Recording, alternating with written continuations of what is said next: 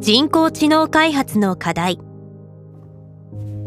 ディープラーニングをはじめとする現代の AI は優れた成果を発揮してはいるものの大きな課題も残されている。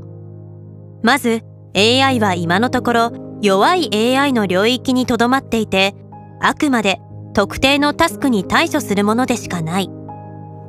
開発の当事者の中にはそういうものを知能インテリジェンスと呼ぶのはミスリーディングではないかという人さえいる。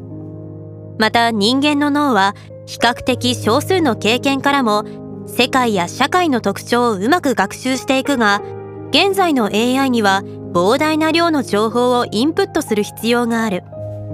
さらに人間の場合は身体感覚や感情の影響も受けながら思考が形作られているが AI は今のところ理性的な思考に特化しているので真の意味で人間らしい AI には程遠いのが現状である。加えて技術それ自体の課題ではないが人工知能技術が高度化すると人間の知的労働を容易に置き換えることができるようになり失業者が増加して慢性的な不況に突入するのではないかという懸念の声もある。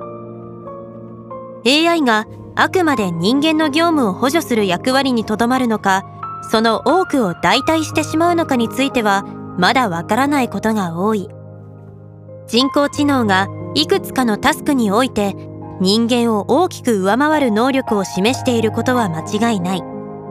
近年になって研究が急速に進みこれまでには考えられなかったほど便利な製品やサービスが登場したことも確かである。しかし現在の AI が抱える上述のような課題は実は1960年代や1980年代のブームの頃と本質的にはあまり変わっていない。人間がコンピュータにとって変わられるのはまだまだ先の話かもしれない。